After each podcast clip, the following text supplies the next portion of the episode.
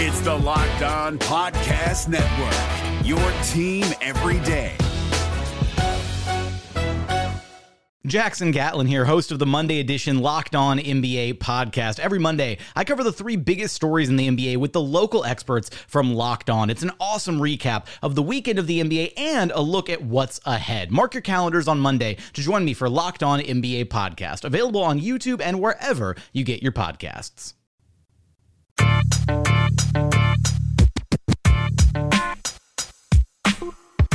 You are Locked On Magic, your daily podcast on the Orlando Magic, part of the Locked On Podcast Network.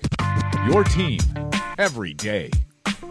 And hello, everyone. Welcome once again to another Orlando Magic Daily Facebook Live. Today is March 11th, 2018. If you're listening on Locked On Magic, it'll be March 12th, 2018. My name is Philip Rossman-Reich. I'm the expert and site editor over at OrlandoMagicDaily.com and the host of Locked On Magic, your daily podcast covering the Orlando Magic. Welcome to another episode of the Facebook Live. Magic are coming home from the West Coast. They played the LA Clippers last night. We'll recap that game in just a moment and touch on some of the key issues from the from the games over the weekend. Um, I may save that for Tuesday's episode of, or not Tuesdays for, yeah, I might I might, I might touch on those uh, today because I won't have time to do get to it tomorrow with the, with the guests that I have planned for tomorrow's show. Today, though, the main topic of discussion will be and will remain your questions. I've been hoarding your mailbag questions since the All Star break. I'm finally ready to get down and answer them.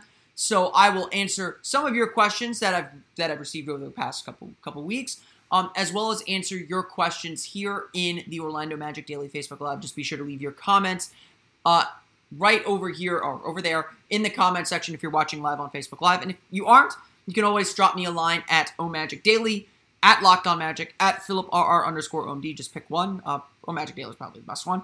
Uh, or you can email me at omagicdaily at gmail.com.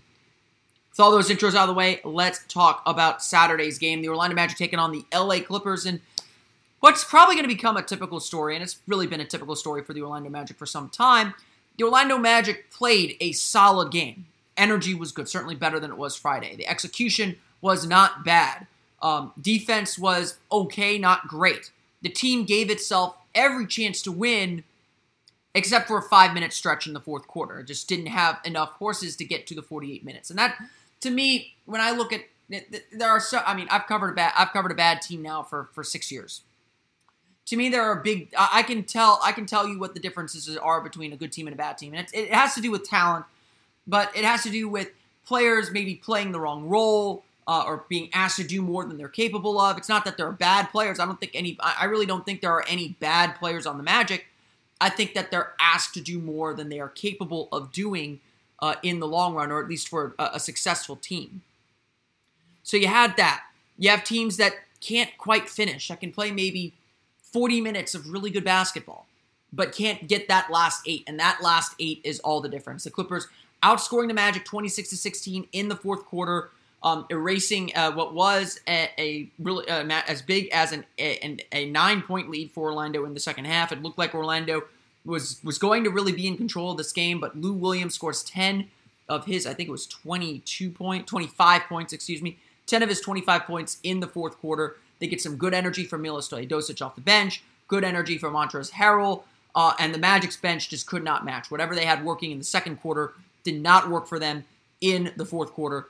LA pulls away from Orlando at the very, very end to get a 105, 113, sorry, 113 to 105 victory. Again, Orlando played pretty well in this game, I have to say. I, I, I don't think there's too much to be upset about. It was really just a six minute stretch where the Magic just could not score, could not create offense, and could not get stops. And it was a little bit of a mismatch. You know, I was watching that lineup. I think it was Shelvin Mack, Rodney Purvis, Wes Iwundu, uh, Khem Birch and Bismack Biyombo, and I just said there's just not enough shooting or scoring there. I mean, Shelvin is Shelvin Mack was doing his best to drive and, and, and create for his team, but that they were unable to just get loose. They were unable to kind of uh, make the wheels make the wheels uh, uh work uh, or, or keep the wheels spinning. And, and so Orlando definitely just it was just frustrating to watch because you, you could see that. I mean, effort's not the problem here. I mean, I think Friday night effort was a little bit of the problem, but effort was not the problem in Saturday's game against the Clippers. The Magic did just about everything they needed to do to win the game. They just could not get the baskets, could not get the stops that they needed at the very, very end. Um, it, it's it's frustrating to see, but I, I think overall positive sign. A good bounce back game from from Friday night's disappoint disappointing effort in Sacramento. Uh, but again, at some point you got to get results. Uh, I, I, know there's the tanking crowd that does not think wins are good, that that views Saturday's game as, as perfect. Uh, and you know maybe Vogel stuck with his bench a little too long, and you, you can read into that or you cannot read into that. I don't. Um, I think Wes Iwundu needed his minutes. I think Purvis needed his minutes. I think Khem Birch needed his minutes. Um, you can read into that or you can't. Uh, but I think overall that that overall Orlando's got to find a way to find those last six minutes. I think that's really going to be one of the storylines for the rest of the season is, is finding those last six minutes, finding that ability to play a full 48 minutes. Now, granted, and I think this is a big part of it, and I think this is a big part of what we're going to watch over the next few games with the Magic being hurt again. Aaron Gordon, Evan Fournier, both out the last two games against the Lakers. Um, Evan Fournier sprained his MCL. He's going to be out for at least two weeks. Uh, you know, I don't think he uh, he's hopeful that he'll be back before the season, but you know, at the time I looked up the timeline on on on various websites. The timeline for a sprained MCL is six weeks, and six weeks is all that's left in the season. It would not surprise me if he is done for the year. Aaron Gordon suffered concussion like symptoms. He said, he told Josh Robbins of the Orlando Sentinel that it was more of a migraine headache and not so much a concussion headache, but the concussion protocols are pretty black and white. You show symptoms, you go into the protocols. If it's not a concussion, which Gordon seems to believe it's not a concussion, and he's had his fair, he's had a few concussions. So if this was diagnosed as a concussion, it would be his third in the last three years. If it was a concussion, then he'll be out. If it's not a concussion, he should be back relatively soon. I wouldn't be surprised if he's back later this week. It's just about getting through the protocols, and the team being on the road makes it tough maybe to get through every piece of the protocol that he needs to be healthy. But it was a good sign that he was on the bench Friday night. I, I think that that shows that there aren't symptoms that that he is getting better. And and obviously, you bring back a player of Aaron Gordon's caliber, that's going to make your team better, and that's going to help you get those last six minutes. Let's let's close out this section then a little bit on with the final stats from the game. Uh, again, some some good numbers here, some good some good play overall from Orlando. Um, it, uh, Jonathan Simmons, second straight game playing really, really well. 24.7 for 13 shooting, 8 for 10 from the foul line, 7 assists, 5 turnovers. Uh, but Simmons overall doing really good things. Both Friday and Saturday, I thought he brought the right energy, was willing to get to the basket, was willing to create the magic, put the ball in his hands, and trusted him, and he delivered. Uh, you know, someone's got to score for these teams, so obviously that's going to be Simmons. But it's no coincidence he played 35 minutes against the Clippers, by far the most of any player on the team. The only player to play more than 30 minutes. Vucevic probably would have gotten there had it not been for foul trouble, but the Magic are putting their trust in Jonathan Simmons right now, and they absolutely have to, and he's absolutely earning that trust. He's had a very up and down season. I think the expanded and added role to his game is definitely uh, definitely kind of stretched the limits of what he can do. I mean, I, I don't think I don't think there's no there's any getting around it. The Magic are asking Jonathan Simmons to be more than what he was with San Antonio. That's that's that's obviously what he wanted to, and he's sometimes struggled to fit with the other pieces in the Magic lineup. I think we can all agree that Aaron Gordon's better than Simmons. I think we, most of us can agree that Evan Fournier is better than Simmons, or or, or or whatever or whatever. And Simmons, I think, finds it difficult to play off the ball. That's why most of us think that he's better as a sixth man. But in this lineup, with the injuries the Magic are facing, Jonathan Simmons is playing very, very well and is playing really above his head, uh, not above his head, but but playing to his full potential because the Magic have put the ball in his hands and have let him run the show essentially, and he has done a very good job. I like pairing him with DJ Augustin in that role where Simmons is the primary half court um, ball handler and driver and creator. He's proving that he can accomplish those things and help the Magic stay afloat. I mean, if the if the Magic didn't have Jonathan Simmons on Friday, that game would have gotten really ugly, and it was ugly already. The Magic were in this game, had a chance to win it because of Jonathan Simmons. So really good signs from Simmons to see him playing at the way uh, the way that that he was. So definitely a good sign there. Nikola Vucevic, 17 points, 8 for 20 shooting, 10 rebounds, uh, 2 assists, 5 fouls for him. Uh, I'm I am not Vucevic ended up playing a fine game. Uh, I think I think those are the kind of numbers you expect from him. 17 points, shooting roughly 50% from the field, making a three, maybe two. He was one for four on the day. Um, I think that's roughly what you expect from Nikola Vucevic.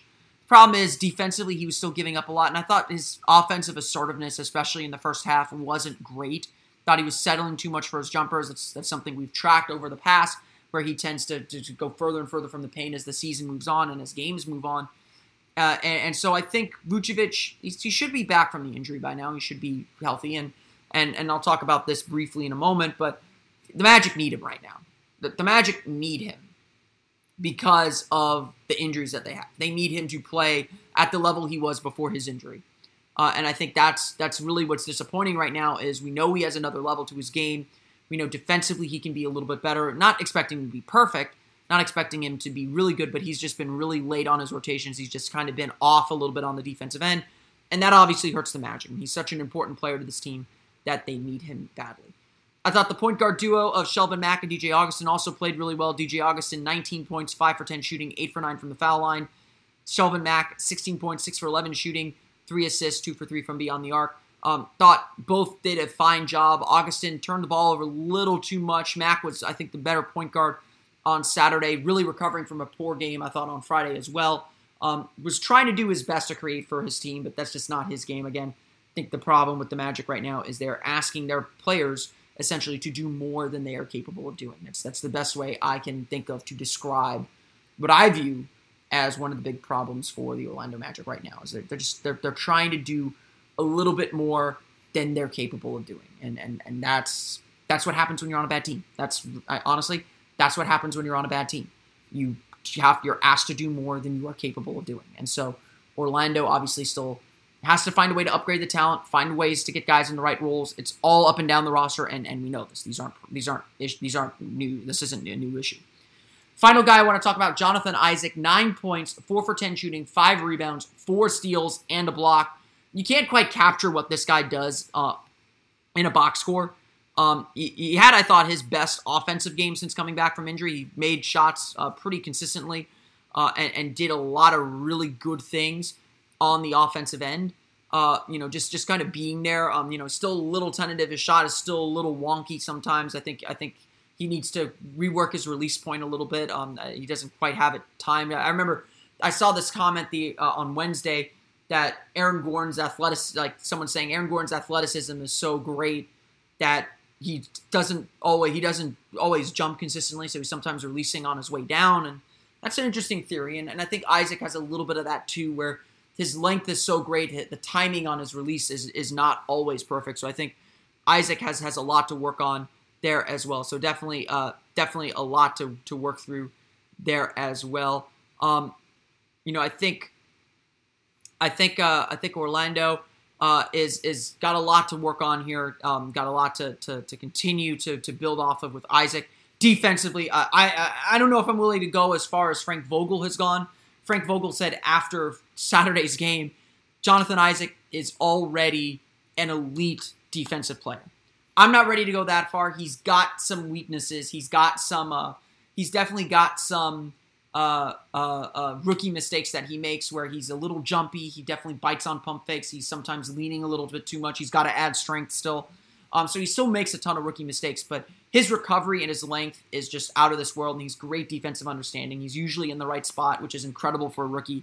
Um, he's going to be very, very good on the defensive end and disruptive. He's already disruptive. You can tell how much. I mean, the stats didn't show it in this game, but you can tell how much better defensively um, the Magic are with him on the floor. Um, the shot, I think, is going to come. I think the offense is going to come.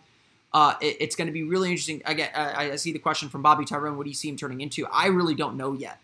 Um, I, I just I don't have a feel for his game. I think he's still figuring it out, and and, and offensively he's just not comfortable yet. I think we'll have a better idea of who he's going to be at Summer League. I'm very excited to see him play in Vegas. I think that's going to be a, a big turning point for him, and that's going to be a big um, big moment for him where we're going to really see what he can do, especially playing with a uh, playing with another high high powered rookie or another high pick rookie in the summer league. So it's going to be very interesting to see how that all shakes out. The NBA playoffs are right around the corner, and Locked On NBA is here daily to keep you caught up with all the late season drama. Every Monday, Jackson Gatlin rounds up the three biggest stories around the league, helping to break down the NBA playoffs. Mark your calendars to listen to Locked On NBA every Monday to be up to date. Locked On NBA, available on YouTube and wherever you get podcasts. Part of the Locked On Podcast Network. Your team every day. Before I dive into some of your questions, I do see them and I will get to them in just a moment. I want to briefly touch upon this weekend's games and, and kind of the general theme that, that I sense from these two games and, and from these two uh, uh, from this moment in the Magic's uh, Magic season. Obviously, and I had this discussion last week. We're focused not on this part of the board. We're focused on this part of the board. We're, we're focused not on the playoffs, but on the draft. And and and I and we'll talk plenty about the draft on tomorrow's episode. On not tomorrow, but on Tuesday's episode of Locked On Magic, I'll be talking with Ricky Skrika, who's done some great draft previews already on OrlandoMagicDaily.com. We're going to preview the NCAA tournament from the NBA perspective, who to watch, who who to who to keep an eye on, uh, who's not going to be there. I suspect Mohamed Bamba and Texas will not be in the NCAA tournament. They'll probably be in the NIT, if that. Um, so we'll we'll we'll, keep, we'll give you a clue on which prospects to watch, who we're looking at, who we're watching, what we're watching for as the NCAA tournament unfolds. Remember, um, don't uh, I saw this happen a lot during the conference tournaments. Don't put all your stock in the NCAA tournament. I saw people going crazy for Collin Sexton, and he's very good, and he's in my he's on my board. He's he's in the top ten on my board, but he's not among the top ten. He's not among the top seven guys that are really really at the top end of this draft. Um, Sexton really struggled in the middle of the season, like really really struggled. Um, not Trae Young, not worse than Trae Young struggled. Um, just consistency is a little bit of his issue, but he is a very interesting prospect, and I like him a lot. But he's he's just not in my big group, and I have a few guys ahead of him as well um, after the big group. So uh, we'll we'll talk about all those dynamics and all those all, all the things that you should be watching as we dive into the NCAA tournament a little bit as, as the end of college season ends and, and the public at least gets its last bits of information before the NBA draft. So obviously we're focused on that. We've we've talked about it ad nauseum. What I what my point has always been, what I've always tried to say to everyone is okay. I get it. This team's going to lose a lot of games. They're bad. They don't need help losing games. They're going to lose games. Look at Saturday night for crying out loud. Saturday night, they played great. Didn't have enough to get to the end.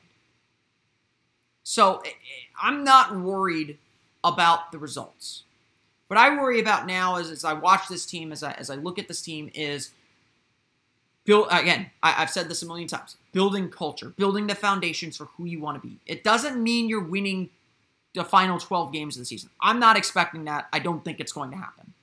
Team's just not good enough. Its priorities aren't there. I mean, if the priorities were there, Aaron Gordon would probably be playing, or, or they'd be rushing Terrence Ross back. It's it's obviously not there. They're trying to experiment a little bit. They're trying to make sure guys get playing time. They're they're they're sticking to a 10 man rotation still. So winning is the goal. Don't get me wrong, but winning isn't the only goal.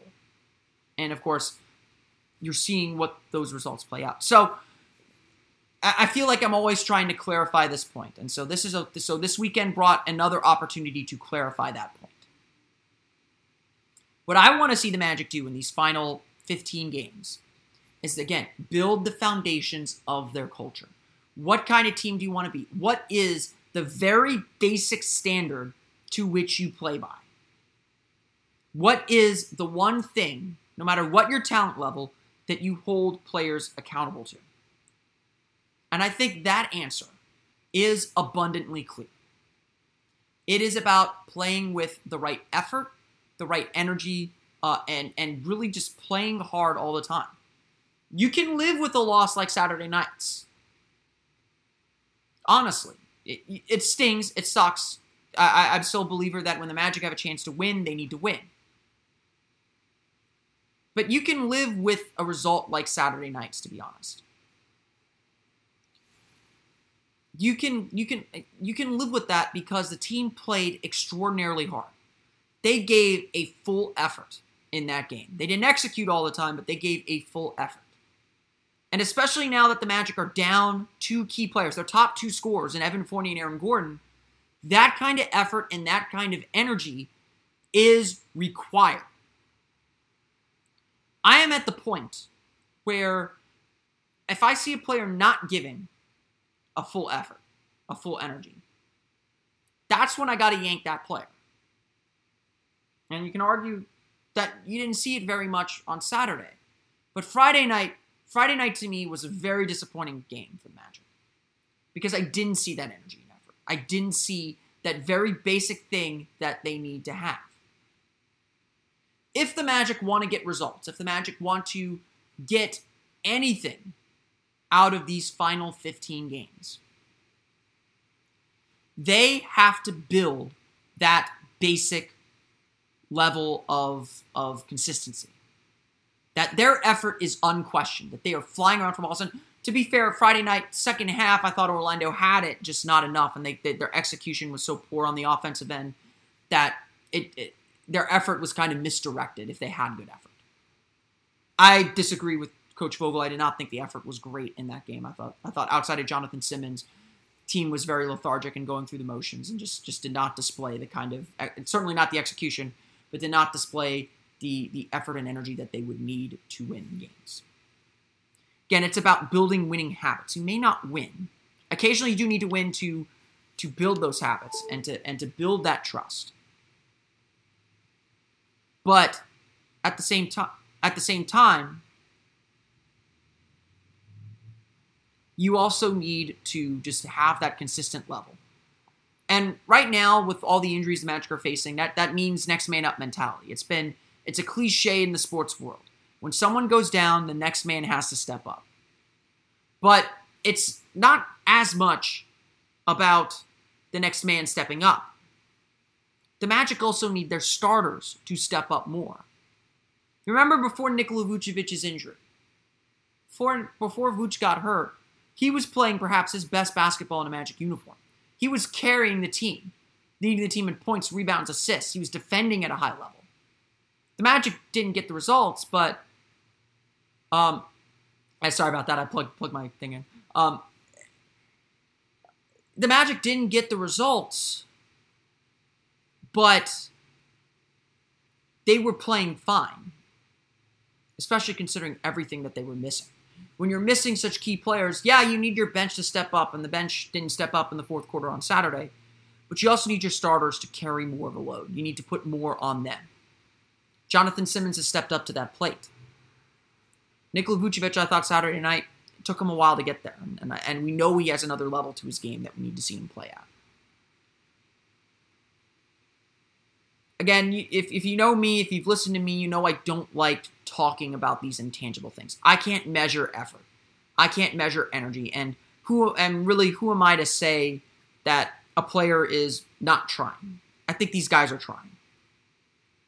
But unfortunately, the circumstances the Magic find themselves in, if winning is truly the goal, and I'm going to assume it is, they need more. They need more from everyone at least until reinforcements come. And maybe Aaron Gordon's ready to go Tuesday, and, and that'll ease some pressure. Or maybe not. So, when I watch these games, these final 15 games, I am looking first at the energy and effort level. Are you trying? Are not trying, but are you giving more than all your effort, essentially? Because that's what it's going to take to win. And I think that's the biggest thing that this team has lacked over the last five years, the biggest thing that has been missing is Orlando is often not willing to give that extra effort, not all the time. And that needs to be bottom line, baseline thing for this franchise moving forward. Jonathan Isaacs played with great energy. I, I, think he's been fantastic. He's had maybe one or two games where he's looked like a rookie. His injection has been fantastic for this team. He's made the team better. Jonathan Simmons over the last two nights has been fantastic. Exactly what the Magic signed him for. Shelvin Mack has been great in his consistent way. He, he levels everyone off, keeps everyone calm. Now Orlando needs to keep building on that. They need to keep growing and developing that. And then from there, from there, the Magic can hopefully, hopefully, build something permanent for the future. We're driven by the search for better, but when it comes to hiring, the best way to search for a candidate isn't to search at all. Don't search, match with Indeed. 93% of employers agree Indeed delivers the highest quality matches compared to other job sites, according to a recent Indeed survey. And listeners of this show will get a $75 sponsored job credit to get your jobs more visibility at Indeed.com slash podcast. Just go to Indeed.com slash podcast right now and support our show by saying you heard about Indeed on this podcast. Indeed.com slash podcast. Terms and conditions apply. Need to hire? You need Indeed. Like I said, I wanted to get to your mailbag questions today, so we'll probably go uh, another 20 minutes or so here, answer some of your questions. Getting a few questions about this. So, um, before we dive more deeply into draft stuff, because I'm sure we'll talk, everyone wants to talk about the draft. Um, Chris Knight asks, "Do you think AG is deserving a max contract with his history of injuries throughout his career?" When I look at injury history, when I when I think about injury history, the thing that always concerns me is not that a player has a series of unrelated injuries. It's recurring injuries that, that concern me. Aaron has definitely had a history of injuries, and I think because he plays above the rim, he is always going to be susceptible to you know getting knocked and, and getting hit and, and taking some some some bumps and bruises. But I'm not concerned about Aaron Gordon's injury history. He is not, he's only had one recurring injury, and that's a concussion. And there's nothing you can do about those. It's not like he's got a series of knee injuries. It's not like he's got a series of back issues. It's not like he has a series of foot issues. Every single one of the injuries that's kept him out for any extended period of time has largely been unrelated. He broke his foot in his rookie year. He broke his jaw before his second season. He had the left hip flexor. He's had a, he's had a couple concussions. So I, I, don't worry so much about Gordon's injury history. I, I, I think I think it's more if, if you're concerned about his injury history, you're more concerned about his playing style leading to these bumps and bruises. And Aaron's 22. I think that that's not a concern so much for me. Now, is Gordon deserving of a max contract? In a perfect market, I I don't think he would be. I don't. I, I wouldn't say Gordon is a quote unquote max player. Um, the market might bear that though. The market determines whether you're a max player or not, not your ability or skill level. If a team offers Gordon the max this summer, the Magic should match. In fact, I think the Magic should match any offer on Aaron Gordon. It's both a marketing reason that, you know, especially with Oladipo and the way he's developed and the way he did after he left, the Magic can't afford to let another young guy go and star somewhere else. So I think the Magic will match any offer he gets. I honestly, I think Gordon's free agency is going to play out very similarly to the way Tobias Harris's free agency played out. From my understanding, the Magic, Rob Hennigan at the time, told Tobias Harris, go get a max offer sheet. And we'll come back to the table. They, they had a kind of lowball offer. That was kind of Hennigan's way, was he, he lowballed guys and, in restricted free agency and got lucky with Vooch and somewhat Evan Fournier. So the Magic. So Tobias Harris got that max offer sheet. He did get a max offer sheet. I, I literally saw the thing. um, and he went back to the Magic and they negotiated a deal. And it was less than a max contract, but he got some extra incentives and, and, and it worked out. I suspect that Gordon's free agency is going to go much the same way. They're going to go out and say, go get a max max offer sheet. He's going to go get a max offer sheet, and from there, the Magic will negotiate a deal, probably five years. I would suspect they'll give him a five year deal. Um, probably in the range, I would say it's going to be five years, 110, 112, somewhere in that range, 21, 22 million dollars a year. Uh, I think Gordon has proven that he is worth it. I think that we know his work ethic, we know who he is as a person. I think that he will put the work, extra work in to become a better player. Again, he's only 22. So I think that Gordon is worth that investment. I think he, I, I don't know if he will ever be max number one option player, but I definitely think that he is a max player within this market and within the needs of this team. And from there, we can figure things out. But I think Gordon is a great building block to start with. I think if he between Gordon, Isaac, and whoever you're drafting in this year's draft, I think that is a great place to start uh, for the team. So I think, or I think Orlando's in a very very good spot. Um, you know, they obviously control Gordon's future, and I think that they'll look to keep him. And, and I'm not concerned with the injury history. uh, looking more for your questions here. Uh, Chris also asked any order updates on T. Ross. No updates on him yet that I've heard of.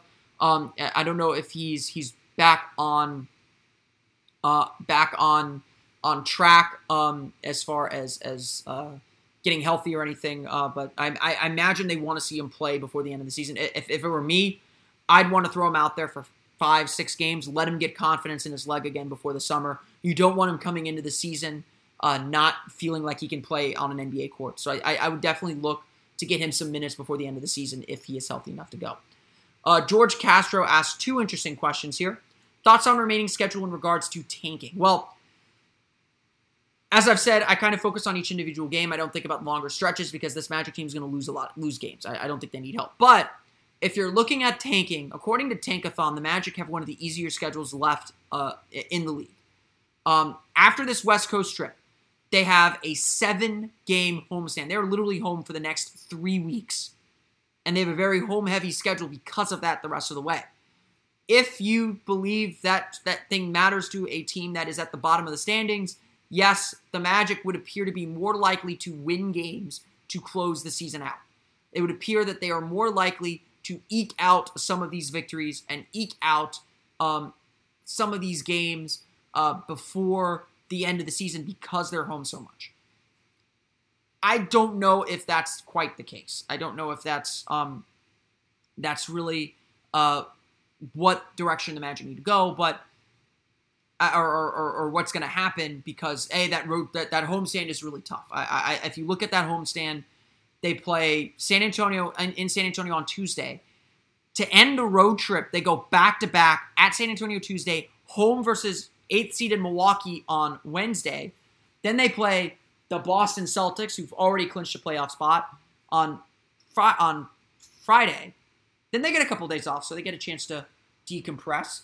And then Tuesday for T Mac night, first seeded Toronto Raptors. So it's not an easy homestand at all. They do get Phoenix in that homestand. They also get Philadelphia in that homestand. I think Brooklyn and Chicago are also in that group. Um, so yes, there are winnable games, and, and maybe the Magic will go three and four in the homestand or two and five. Is that going to kill the tank? I don't think so. We saw what two wins did last week. Didn't matter in the end. Uh, I, I I think that this honestly, my approach has been the standings are going to shake out how they need to shake out. The Magic need to focus on themselves, building the foundation, building the way they want to play, building, beginning to build a culture. There's no better time to start than now, uh, and so uh, I want to see what the Magic do here. Here's the question I'm sure everyone's interested in. I'm sure I'll get into it on tomorrow's episode of, uh, or on Tuesday's episode of Locked On Magic. What's your draft big board for the Magic? As I said, right now Orlando is the third best odds to win the lottery. It's kind of a tie. It's a huge jumble and a mess. Um, here's where I stand on this.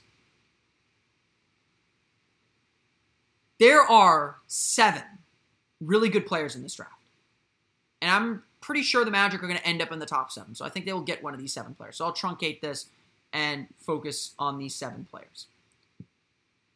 I think Luka Doncic is the absolute best player in this draft. And I love DeAndre Ayton. If I'm Orlando, though, I might still have Ayton number one on my board, and here's why. Doncic is not a prototypical point guard. Maybe you can play him next to a DJ Augustin as a stopgap, but you still have to find a, primary ball handler. I think Doncic will not be, he'll be a kind of hybrid guard in the NBA. And so I, I'm not sure he's quite the answer at point guard for the Magic. And yeah, I think he should take best player available that high in the draft, and I think Doncic is the best player available. I might still slide Ayton number one because it's close enough. And Ayton, while not a great defender yet, I do see defensive potential in him. I think he can be a better rim protector, especially if he's playing center.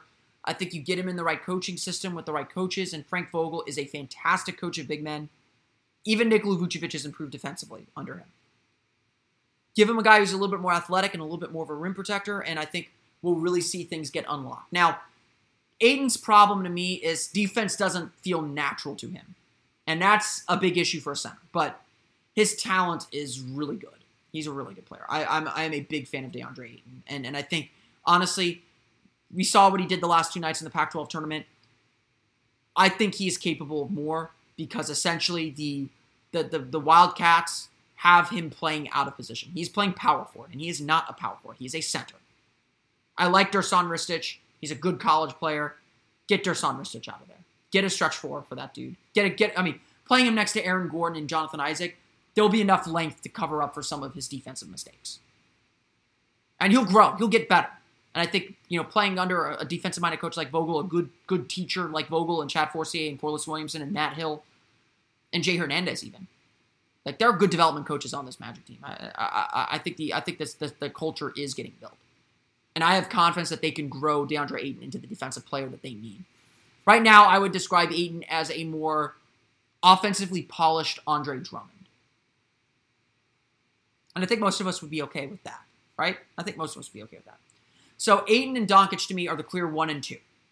After that, things get a little tricky.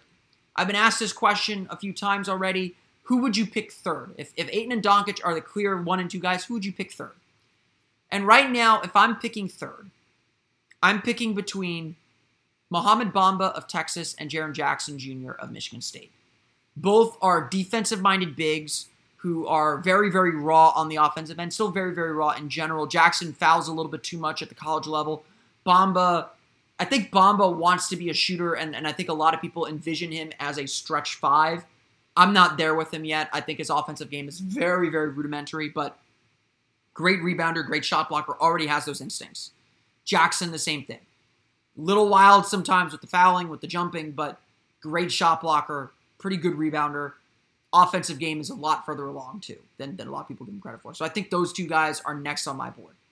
After that, I do have Marvin Bagley. I think I don't think he fits what the Magic need. He is a um, so we're at number five now. Five as Marvin Bagley. I think that he is a power forward in the NBA. I don't think he's a center. Um, chases stats offensively really well, um, so he can score um, in, in a variety of ways. Defensively, he is just he's not there, man. He is he is not. Uh, if Ayton is a poor defender, Bagley is a really poor defender. I, I would put it that way. I, I, like Ayton's defensive potential a lot more than Bagley's defensive potential. And while Bagley puts up good numbers, uh, I'm I'm I've watched him a few times. I haven't watched him super close. Um, Duke zones hide him essentially. Um, if I'm picking a Duke guy, really, if I'm drafting eighth or ninth, you know, Wendell Carter Jr. to me looks like a better NBA prospect, as defensively at least. Um, Bagley, I think, is going to put up points. He'll he'll average 17 and seven right off the bat. I I, I, I think that's true. But you don't draft a guy for what he'll do as rookie, or you draft a guy for what he'll do five years down the road and what he can build, become. And Bagley, I just I don't trust defensively he'll be there. Uh, so number six, I have Trae Young. Um, he's fallen off a lot over the last month, month and a half. Um, obviously, teams have adjusted how they defend him. He's become a better. Um, he the teams have really adjusted to him defensively. They've trapped him. They're they're really going after him. He he his weaknesses have become a lot more exposed. He's not great driving to his left, which is I think important for a point guard to be able to go both ways.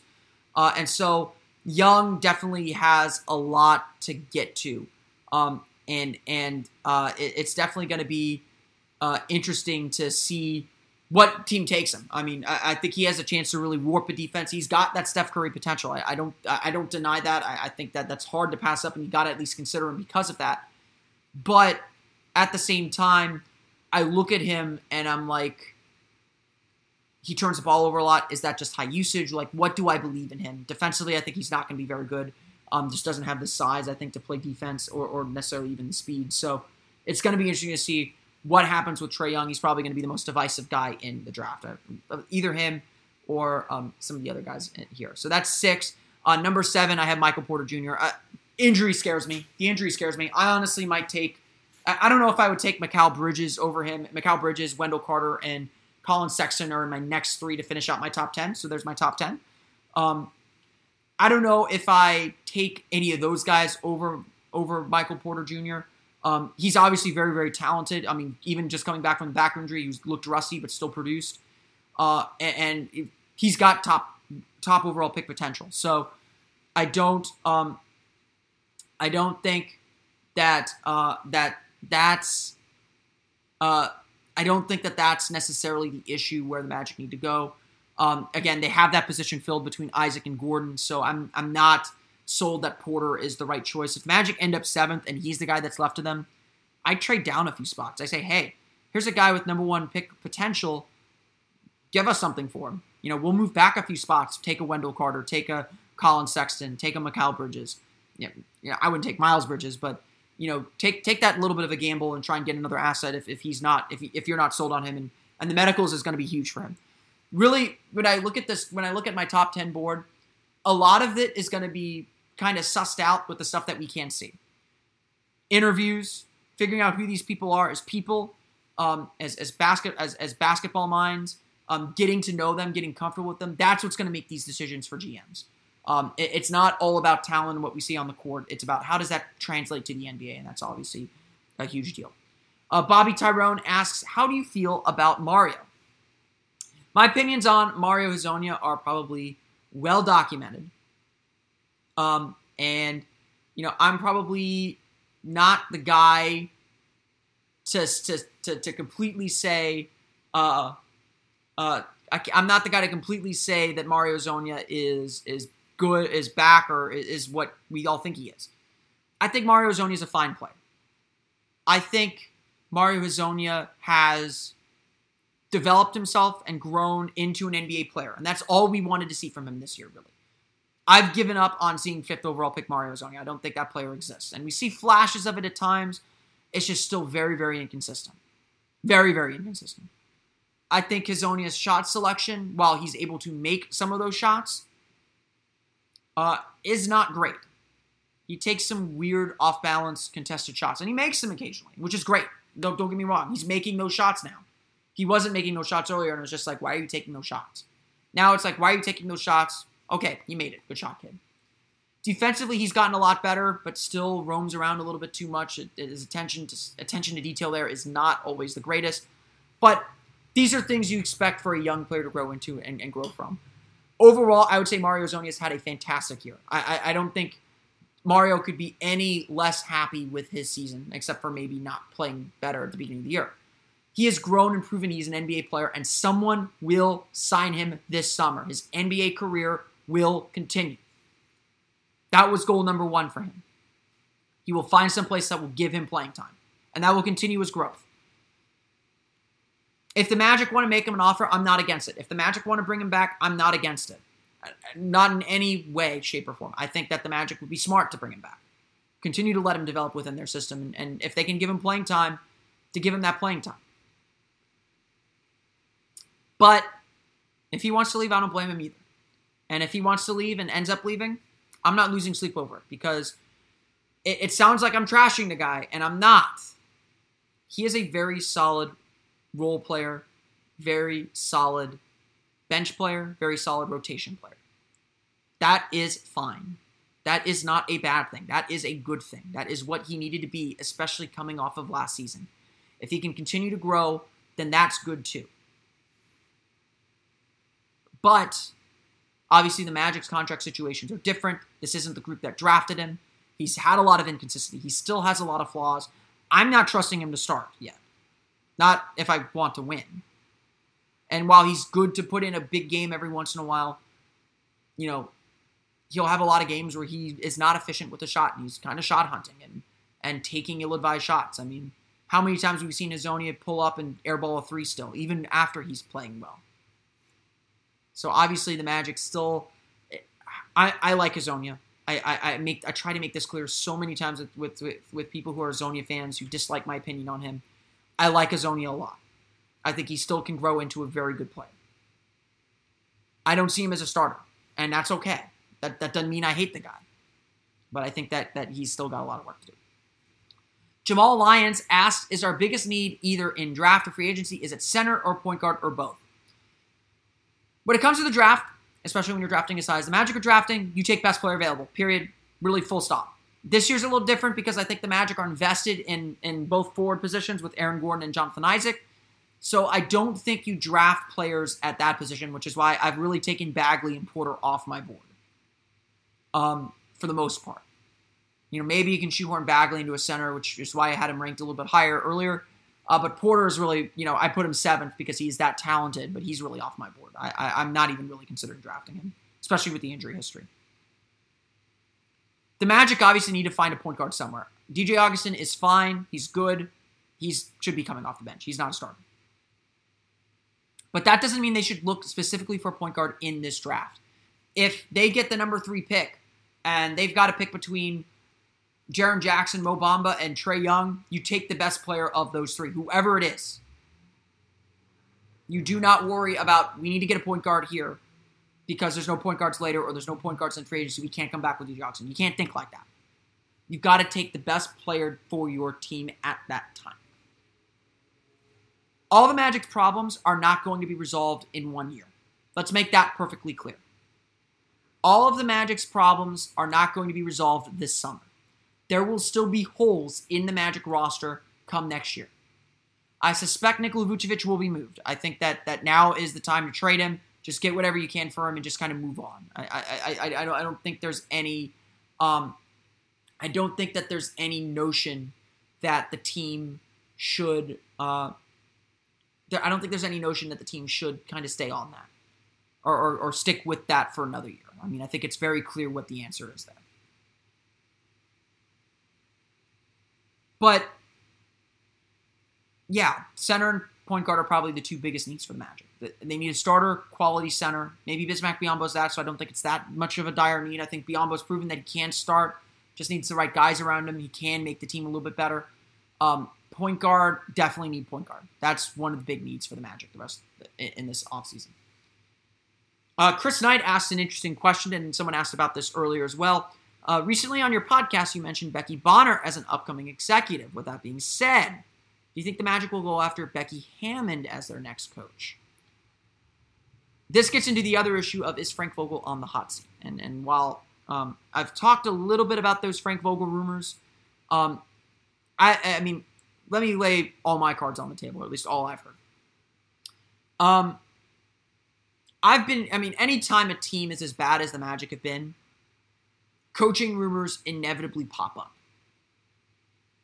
You can't be as bad as the Magic are and struggle as much as the Magic have without questioning your players, your coaching staff, your executives. Now, obviously, the executives have a little bit of a grace period because this is their first year.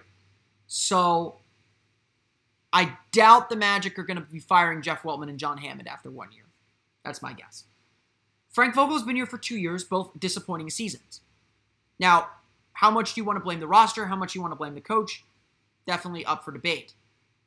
It is important to note that Jeff Weltman did not hire Frank Vogel. In fact, from everything I've understood, the Magic told management hires that Frank Vogel is the coach. You couldn't you you're not going to replace Frank Vogel after one year. They didn't want to do that to the players, and I assume they didn't want to have to pay a coach three years worth salary or two years worth salary to do nothing. Now, I've been hearing rumors about Frank Vogel since December.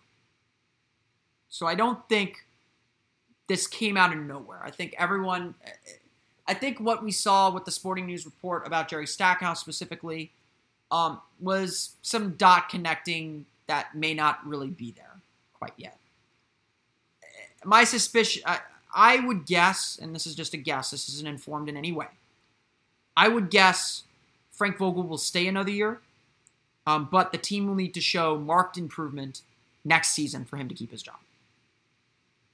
I think three years is about enough time to really establish your culture and, and, and, and brand. But essentially, the team's going to be flipping over one more time. So maybe that even that's not enough time. So, personally, I think Vogel is, is relatively safe. I think that he's done about as good a job as he can do. We know what his flaws are as a coach. This isn't a great team for him. But I think he is the kind of coach that can continue to develop and build this, this team and this franchise. So I am perfectly all right with Frank Vogel remaining as the Magic's head coach. But it wouldn't surprise me if they move on either. Now, the Jerry Stackhouse rumor comes because of the connection between Jeff Weltman and Stackhouse. Jeff Weltman was with the Toronto Raptors when Jerry Stackhouse began his coaching career and essentially was part of the group that hired him to be the head coach of Raptors 905. So there's there's a connection. And and and along with those rumors I heard in December was yeah, Weltman would like to bring in a guy that he trusts and knows a little bit better. That's not to say that that trust hasn't grown with Vogel since December. A lot of things have changed since December. But obviously, this rumor didn't quite go away, and people are beginning to wonder, like, what's going on in Orlando. Obviously, management didn't hire this coach. What are they going to do? Now, when it comes to Becky Hammon, Becky Hammon, I think, is going to be a great coach. I loved her playing in the WNBA. She was such a cerebral player, had a great mind for the game. It was was really to me the Steve Nash of the WNBA. I loved watching her play. I am so excited and ecstatic that she had this opportunity with the Spurs and has done a very good job with the Spurs from everything that I've heard. It's looking like she is up for head coaching jobs in the NCAA. Colorado State is apparently looking very closely at her. That's her alma mater, I believe. I believe that is. Oh, sorry, I don't know my I don't know my college women's college basketball as well. So it's very possible that she's off the board. It's very possible that she is looking for a head coaching job in the NBA. And I think that while she will make a very good head coach, she's I mean she's just as ready as Jerry Stackhouse is probably. So I don't think it would be a bad hire at all. I don't think that you know I, it, would, it would definitely make history. It would definitely be a historic hiring to hire someone like Becky Hammon as your head coach. Whoever's going to do it is going to get those headlines. But again, she doesn't have the relationship with Weltman, which would make which would lead me to believe that maybe that isn't the direction they go. But it could be. I, I wouldn't be surprised if the Magic do move on from Vogel this summer, that they interview her, that they give her a chance. Um, I think that you know, getting to what Bobby Tyrone here says, what about another veteran coach?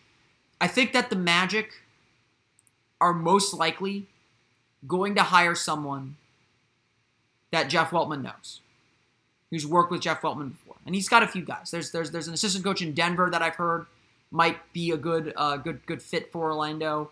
Um, I'm, blanking on his name, so I apologize. There there are good coaches out there. I think what the Magic want to avoid though with a veteran coach is they want to avoid kind of those retreads. They're not at a point where they need they should bring in and, and maybe this was the flaw in hiring Frank Vogel when they did, but or keeping Frank Vogel, but they don't need a coach that can get them to the playoffs right now. They need a coach that's going to develop their young players and then get them to the playoffs. That was the original idea with Jacque Vaughn. That was what Scott Brooks did for Oklahoma City. That was the whole thought process. Was a coach that will grow with his team. They don't need a guy to get them to the finish line right quite yet. They need a guy that will establish practices and standards essentially. So a young coach tends to do that or relate to the younger players a little bit better, not as demanding. Mark Jackson would be a terrible choice for this team. I'll, I'll just put it out there. I don't think, I honestly don't think Mark Jackson's ever going to be a head coach in the NBA again.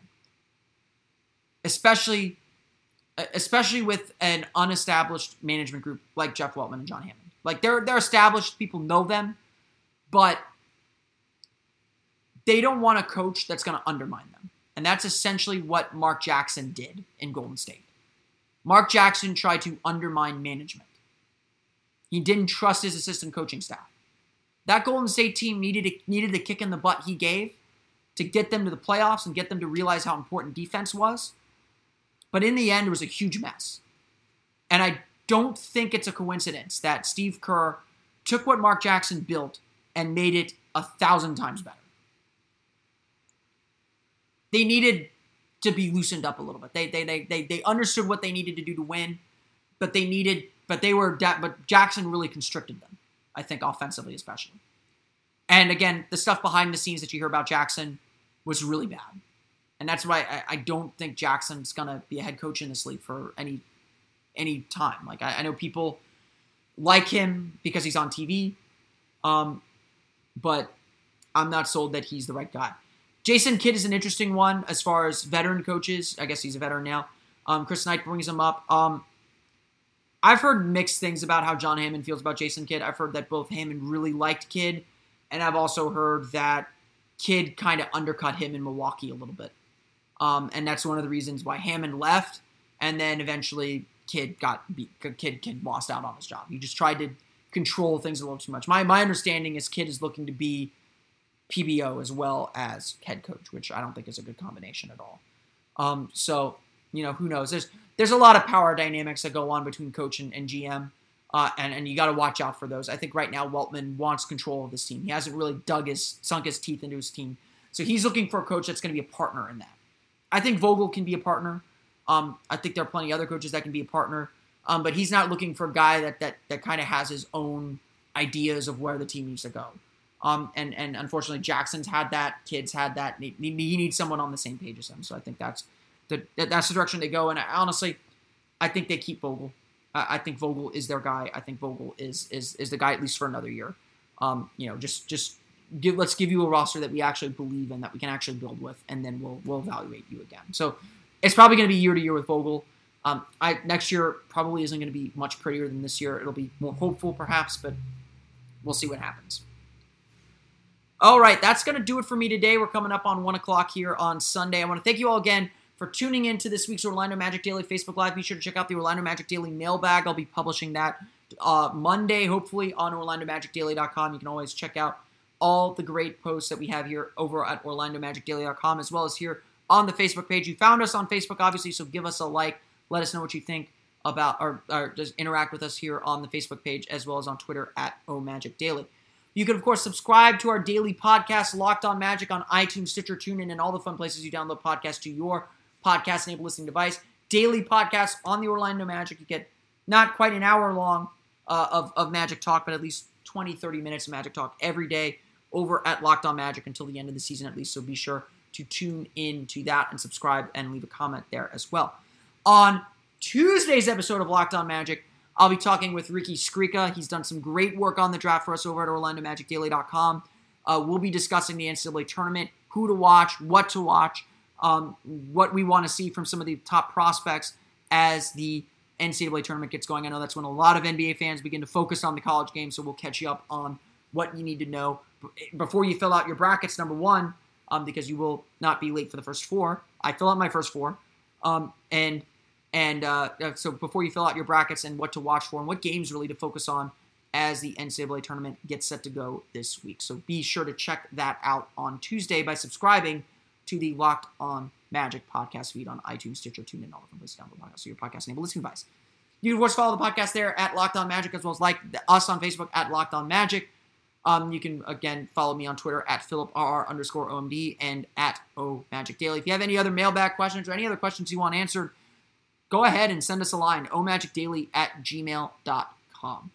That's going to do it for me today. I want to thank you all again for watching on Facebook Live or listening on Locked On Magic. For Orlando Magic Daily and Locked On Magic, this has been Philip Rossman-Reich. I will see you all again next time for another Orlando Magic Daily Facebook Live and another episode of Locked On Magic. You are Locked On Magic, your daily Orlando Magic podcast, part of the Locked On Podcast Network your team every day.